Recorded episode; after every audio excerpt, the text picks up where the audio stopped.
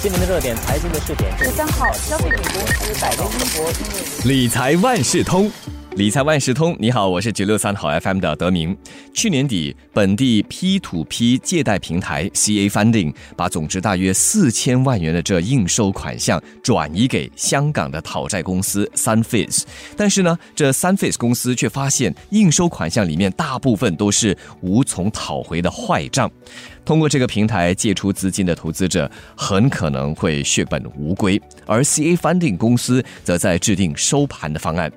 许多投资者是认为，通过 P to P 借贷平台借钱能够获得高过银行利率的这个好的回报，很吸引人。但是要记得，就是一旦钱要不回来的话，可能连老本也得赔上了。面对这样的情况，投资者该怎么来评估这类平台的投资风险呢？这一期的理财万事通邀请华文媒体集团新闻中心财经新闻高级记者陈子云和我们聊一聊，在这投资 P to P 借贷平台之前有哪些一定要做好的功课。子云你好，大明你好。可不可以先给大家介绍什么是 P to P 借贷？P to P 借贷呢是一种众筹平台，也称为 crowd lending platform。它所提供的服务呢是以债务融资为主，这就是说让投资者可以通过这个平台借钱给需要可能经商或者刚刚开始的起步公司，然后他们呢就可以从中赚取利息。到期后，这些公司就会把本金还给投资者。它主要扮演的比较是一个搭桥牵线的角色。那通过这种平台融资的，一般是小规模的企业，他们可能是因为达不到银行贷款的条件，或是想要更灵活的偿还时间表，或者是利率结构，所以才转向 P to P 平台借钱。就是因为这些企业可能没有通过银行较严格的审核，投资风险也比较高。目前呢，市场上就有大约八到十二个 P2P 平台，包括了 Funding Societies、MolarSense 以及 Min Interest 等。投资者在进行投资前呢，需要了解的一点就是，这类平台就有如买卖市集，它提供一个让双方交易的平台。换句话说呢，你不是把钱借给这个平台，而是通过这个平台牵线到需要这笔钱的企业。那如果贷款人没有办法还债的话呢，投资者就没有权利去控告这个平台，因为你终究不是把钱借给这个平台。这个平台它是有收费的，那这个收费呢，其实就是帮你协调交易，或代表投资者去讨债，或对贷款人采取法律行动。也就是借钱的人不能向平台讨钱，可不可以直接向这个企业或者是起步公司讨钱？嗯，对，可以。这个平台就是因为你不是把钱借给这个平台，它就没有法律责任。但是如果你要追讨这笔钱的话，你最终要跟这个公司或起步公司追讨。那有些平台你付了一些费用呢，他会帮你去聘雇一些讨债公司，帮你去追讨这笔钱。这里的 P 代表着什么呀？就是 peer to peer lending 的意思。嗯，肯定的就是不是个人贷款，更多就是让企业或者是起步公司，那说的企业的话是小企业的一个贷款。对，就是这些企业之前没有什么资金的一些记录，或者是他还没有开始有一些收入，所以可能就达不到银行的一些条件，所以他们就会转向这类 P to P 比较私人贷款的途径来借钱。嗯听了子云给大家解释什么是 P to P 借贷，听起来这投资者更不可以盲目的信赖这 P to P 的借贷平台了。那么在进行投资之前，投资者要怎么来更完善的进行评估，特别是这风险的评估呢？P to P 平台的其中一个 Funding Society 的创办人，他就把投资者可能会面临的风险分为三大类：一就是信贷风险，二就是平台风险，还有第三就是过度集中风险。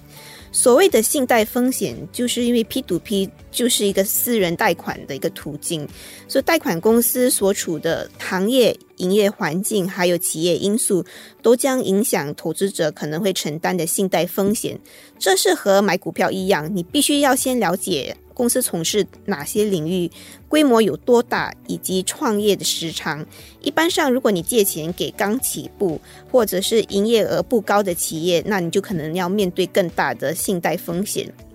也有分析师就强调呢，投资者如果想要获取更高的回报率，就得承担更高的风险，因为一些 P to P 平台会宣称投资者可以赚取双位数的回报率，那很高哦。对，就是蛮吸引人的，就肯定就比银行的那个利率好很多。当然，你要这么高的回报率呢，你也要承担很高的风险，因为可能某个企业是从事旅游业，到现在就疫情还没有稳定，投资者就不知道国际旅游何时可以恢复，这些企业就面对更高的风险，那投资者就会要求更高的回报率，但同时他们也必须承担更高的风险。这里所说的这个评估风险，更多就是让投资者去了解这些借贷公司企业。他们的这个表现，而且还有整个市场和领域的整体表现。对，看了信贷风险之后，刚才你提到的第二个风险，那是平台风险。那 P to P 平台本身会怎么影响到这投资风险？某个平台呢，他们可不可以持续运作是非常重要的，因为通常投资者掌握的信息较少，他们就可能需要依赖平台进行。职责调查包括筛选公司，可能要公司提供某些财务资料来证明他自己有没有能力继续运作。投资者呢，在进行投资前就要必须确保平台是受到监管。在新加坡呢，这些平台是要受到金管局的监管，需要持有一个资本市场服务执照，也就是 Capital Market Services 的一个 license。那这些投资者呢，在进行这方面的投资时呢，就应该确保平台有良好的承保服务，以及它有资金应对金融危机。那可能现在疫情就让经济陷入了衰退，如果他没有资金继续运作的话呢，他可能会倒闭，那投资者就可能会损失他们。的钱，投资者呢在进行投资前，也可以看看这个平台是否用保管账户的一个模式，这就是把投资者和公司的资金分开。万一这个平台破产，公司就不能动用这个账户的资金。那就大大降低了平台的风险。嗯平台的团队就是背后的智囊团，或者是运作人员，或者是专业人员，也应该考虑在内，对吗？对，投资者应该了解设立这个平台的团队有什么样的背景和经验，还有他们借出这个贷款的性质，因为有些贷款可能是有抵押，或者是没有抵押的。如果没有抵押的贷款，自然那个风险就比较高。刚才紫云提到的这些要考虑的因素啊，那这些信息是否可以在？金管局的网站，或者是从哪一些地方查询得到，让投资者可以做更好的分析还有评估。对，在金管局它的理财有方的网站 Money Sense 有个指南，就是告诉投资者需要注意哪些事项。那它其中的一个需要注意的事项，就是你注意回报率的同时呢，也要注意平台的债务毁约率。他们是必须在这些平台上披露。他们的利息还有不良贷款率相关的数据，这可以方便投资者进行评估。对于投资者来说，一个平台的运作是否良好，看来很重要，取决贷款者日后能不能还债的各种因素，也会带来信贷风险。那么，我们看过了信贷风险、平台风险，还有第三个过度集中风险。集中风险又是什么呢？集中风险就是所谓，如果投资者借出一百项贷款，可能大部分都是借出一亿元，但是其中一项却借出一百元，那他就面对非常高的集中风险。如果这个贷款者陷入困境，他的这一百元可能就完全损失了。那现实生活中呢是没有办法避免完全没有拖欠贷款的情况，因此投资者必须要分散风险。避免把太多的资金投入在几项贷款上。各平台的最低投资额有不同，有些是二十元，有些高达五千元。以 Funding Societies 为例，它规定的最低投资额是二十元。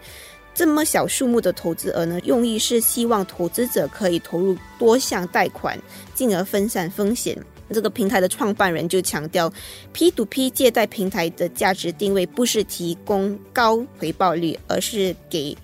比较稳定的回报。因为你借给的公司，它会每月还一笔钱，但是前提是投资者必须要分散风险，不要把太多的资金投入在某个贷款上。就是回到投资的一个很基本的理念呢，不要把所有的鸡蛋放在一个篮子里。对对，一定要分散风险，不要借太多钱给某一个人。面临贷款者无法还债的情况，虽然说 P to P 平台并没有法律的责任呢。但是这些平台是否可以采取一些措施来帮助投资者更好的评估或者是应对这个投资风险？刚才就有提到这类的 P2P 平台在新加坡是受到金管局的监管，业者呢是必须要拥有资本市场服务的执照。金管局呢在二零一八年也发出了一份行业通告，要求这些平台要加强披露，比如要公布利息和不良贷款等相关的数据，这就可以让投资者了解到某个平台的债务毁约率，方便他们进行评估。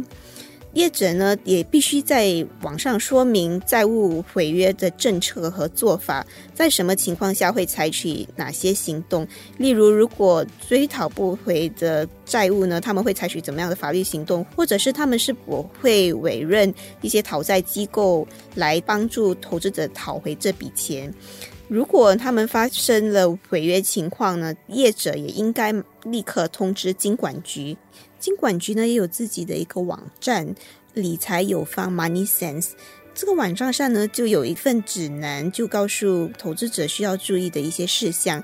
这包括了如果债务毁约，投资者应该向平台了解追债的方法，自己需承担哪些开支。有些平台呢也会委任一些讨债机构来负责收债。如果完全无法解决纠纷，也可以考虑向金融业纠纷调解中心求助。这一期的理财万事通，紫云很详细的为大家介绍了投资 P to P 平台，虽然回报率高，但是风险也一样高，希望可以给予你很好的参考。理财万事通再次感谢华为媒体集团新闻中心财经新闻高级记者陈子云，给大家聊聊在投资 P to P 平台之前必须要做好的功课。谢谢子云，谢谢德明，谢谢大家。理财万事通每期提供你最需要知道的理财与财经知识。如果你想了解更多，可以到早报的 SG 搜索联合早报财经专栏理财简囊。我是九六三好 FM 的德明，我们下期再见。